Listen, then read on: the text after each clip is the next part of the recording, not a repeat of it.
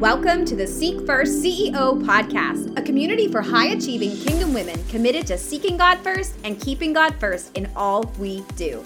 If you believe you're called to impact the world through your gifts, then you're in the right place. Hi, friend, I'm Heather, teacher turned speaker and your host of the Seek First CEO podcast. I'm passionate about helping ambitious, servant hearted women find their worth in whose they are, not what they do. As a certified master neuroscience life coach, I help you connect the dots between biblical principles and brain science so you can take your thoughts captive and be transformed by the renewing of your mind. I don't do surface, so we go deep here and we talk about the stuff underneath the surface because I want to help you get to the source of your heart set and mindset roadblocks so you can have breakthrough by aligning your heart and mind with biblical truths.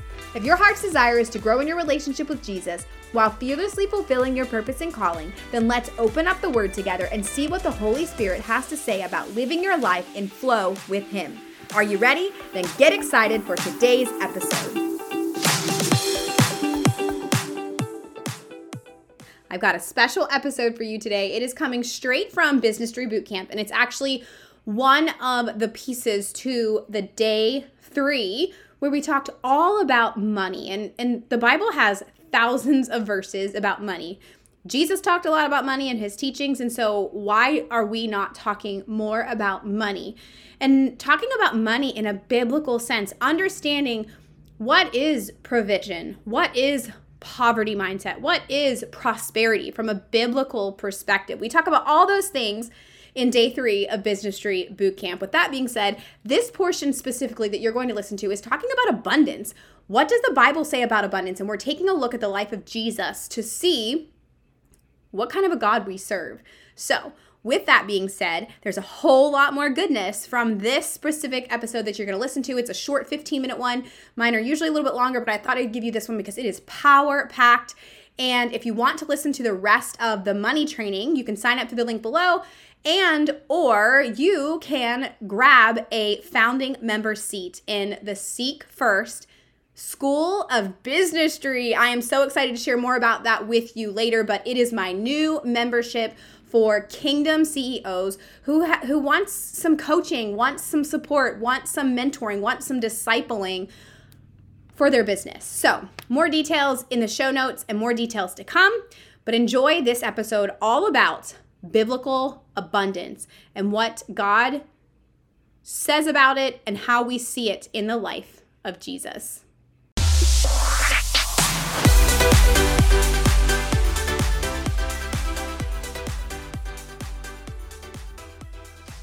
We talk about abundance, I want to go back to this particular slide and I want to show you in Jesus's life where we actually see abundance. So, what does the Bible say about abundance? There's 68 verses about this word. I encourage you, if you feel like it's stirring, go study that. For the sake of time, we're going to look directly at the life of Jesus and see what his life showed us about abundance. I already read to you Ephesians 3:20. Now to him who's able to do exceedingly abundantly more above all that we could ask or imagine according to the power that works within us. This was written by Paul while he was in prison. And I shared with you that sometimes we feel like we're in prison, but we can still praise the Lord, we can still worship, and we can still see. And I think that's what got me off on a tangent but I never got to tell you where we actually see abundance in the life of Jesus while he was on earth. So let me give you a few examples because, again, we talked about how he started out born in a manger, didn't have a home during his ministry, but we see through his ministry and through his time on earth from his 30s to 33 before he died for us on the cross, we actually see a lot of abundance. So not only do we know about Jesus's past when he was a little child and he was given roughly several million dollars worth of gold, frankincense, and myrrh, these gifts from these magi. And that that most likely was what helped Jesus, his parents, be able to take them into Egypt. It's also probably what funded some of his ministry as an adult. Your business takes money. So, where did Jesus get his money from? Well, he also is the son of the one who owns a cattle on a thousand hills. Guess what? You are a daughter of the same God who owns a cattle on a thousand hills. So let's take a look at Jesus' life. Did you know that in Jesus' ministry, he needed a treasurer? In fact, Judas, who we know is the one who betrayed Jesus, was his treasurer. Let's take us, like, let's not overlook that, the importance of that, the significance of that. If you are making no money and you are homeless and you are poor and there is no finances involved in what you're doing, do you need a treasurer? Do you need somebody who is in charge of keeping track of your money? Not only that, though, we know that Judas was stealing from Jesus in the ministry. Now, let me ask you when you have down to the wire, I have been here, down to the wire in your bank account, and you got a $100 left to get you to your next paycheck, you know where every penny is going. You're aware of where every penny is going, right? Yeah, because you're down to the wire. If Jesus didn't have any money and they were just poor, do you think that they would need a treasurer? And do you think that they would recognize that money was being stolen? I just want to let you let that thought alone sink in. Jesus was not poor, and his ministry required money, and God, his father, provided everything he needed. Let's look at another example. I love the miracles of Jesus. In fact, the Bible says that he didn't even, not all of them are written. He couldn't possibly write them all in the Bible. We probably would have books and books and books and books and books of the miracles. Do you know that you and I are called to be the hands and feet of Jesus? Do you know that you and I have that same power to be able to help people? One of Jesus's first miracles. Now, I don't know if God's going to want us to turn water to wine, but his very first miracle that he performed was turning water to wine water to wine. And do you know that it wasn't just any wine? It was the best of the best wine. So at this wedding, they have guests. And typically, what happens, they start serving the cheaper wines toward the end of, of an event or of a wedding, of a celebration, because people have already had enough drinks that they don't really care about the quality of the wine.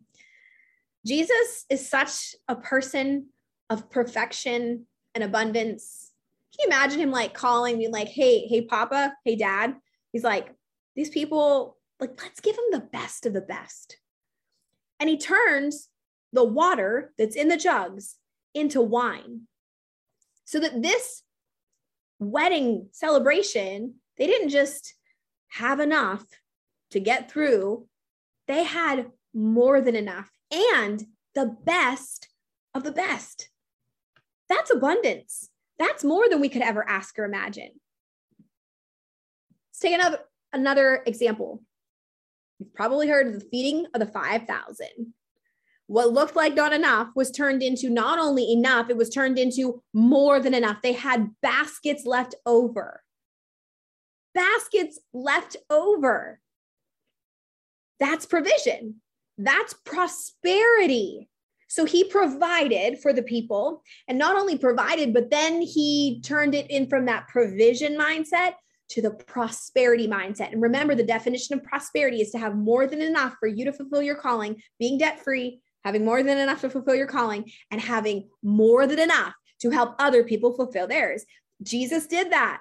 He fed the people more than enough.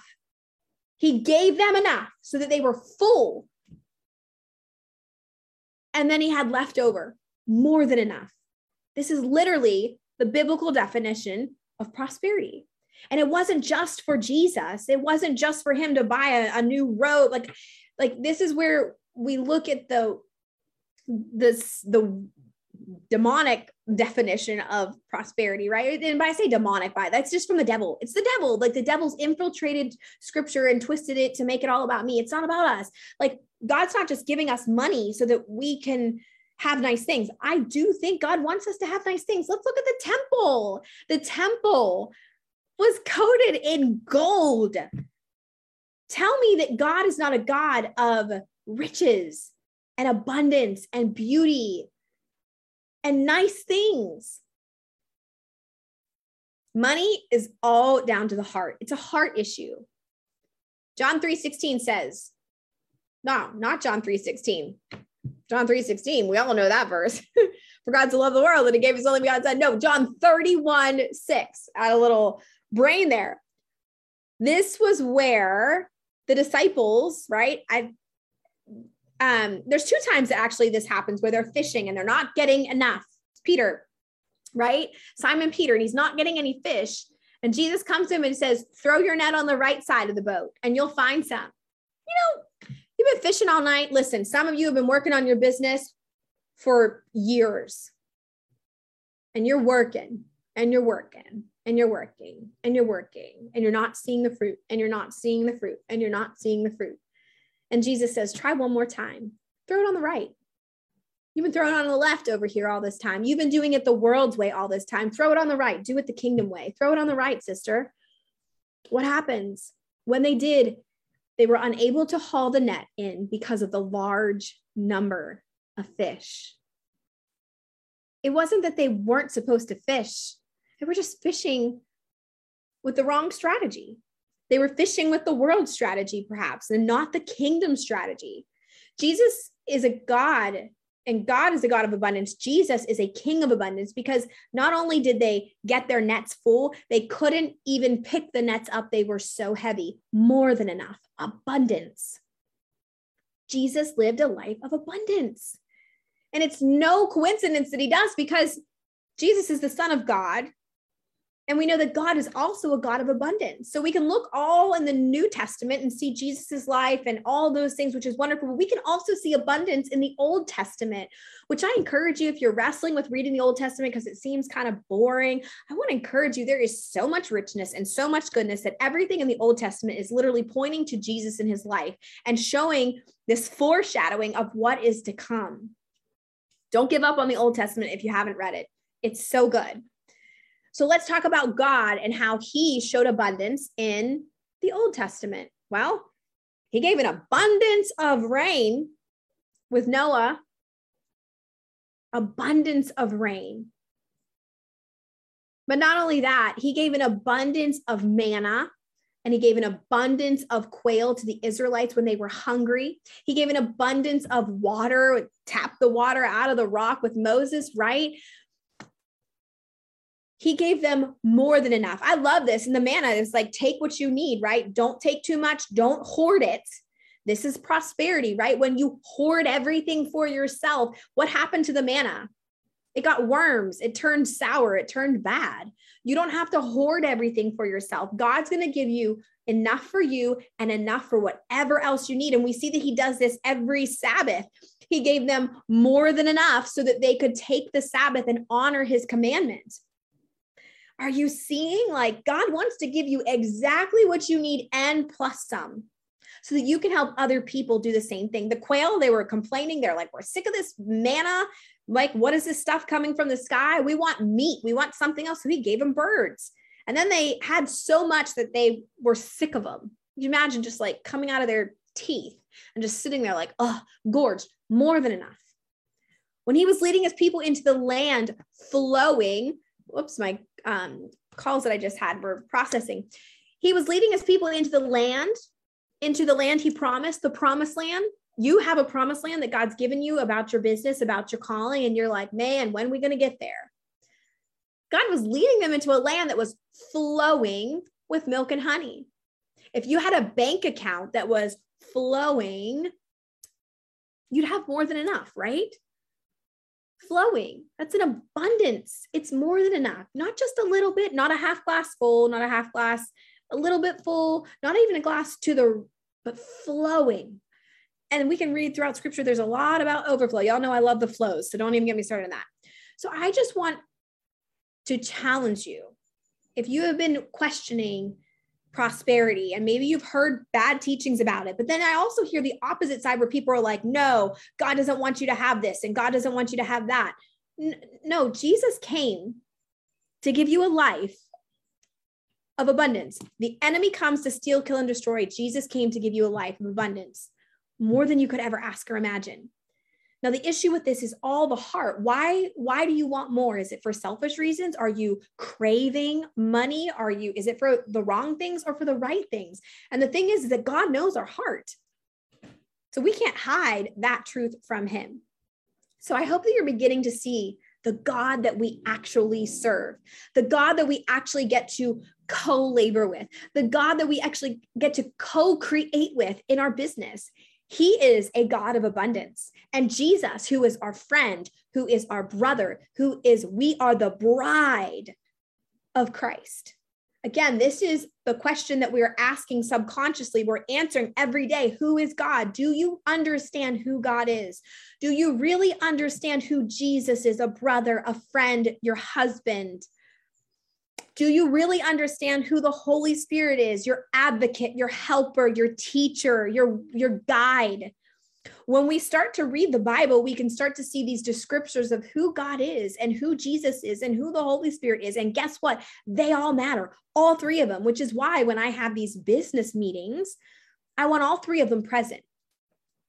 So I used to do like business meeting with Jesus, business. And then I was like, well, I don't know. That doesn't really sound right. Cause like, where's my papa in this? Where's God in this? And listen, I was raised, I never heard the word papa, but I heard someone who taught an incredible message on the orphan spirit. And that's how he refers to God. And there was so much breakthrough that I heard from his lesson. His name is Leif, Leaf, Leif. I can't even say his name. He's from another country. Leif Hetland, Leif Hetland. He's an incredible teacher on the orphan spirit. And he calls God his papa because guess what? Jesus cried out to God on the cross saying, Abba, Father. And that's translated to like daddy, like a papa, like a little kid. So we serve God. We get to work with God, co labor with Him, but we also get to do this with Jesus. We also get to do this with the Holy Spirit. And did you know that you have angels? Like God has angels two thirds of the angels are still on God's side. One third was cast out with the enemy. So much goodness, guys, that I can't wait to continue to pour into. But you serve a God of abundance. And tomorrow, that's why we're talking about having this business meeting with, with all of heaven. I want all of heaven at my business cheering me on, helping me, creating with me, um, giving me wisdom, strategy, blueprints, all that. And I want that for you. So I hope that you see we serve a God of abundance, more than you could ever ask or imagine. And the prosperity and that money, the way we think about money, once we start to get a kingdom perspective of it, being debt free, having more than enough to fulfill, to fulfill our calling, and having more than enough to help other people to fulfill theirs. So I pray that that blesses you today. I'm so like, how did I miss this? How did I miss this entire section? It was so good because it was like actually giving them the, the truth of, of all the things. So I'll end with this Ecclesiastes 5:19. To every man whom God has given wealth and possessions, he has also given them the ability to eat from them, to receive his reward, and to find enjoyment in his toil. And that's my prayer for you that you have been given wealth and possessions to eat from them, to receive your reward, and to find enjoyment in your toil. And by doing that, when you receive from the Lord, you can then give to other people. That's what I got for you. Part two that I totally missed in part one. You too can make mistakes, and it's all going to be good. Have a great Wednesday. I'll see you tomorrow for Business Meeting with Heaven.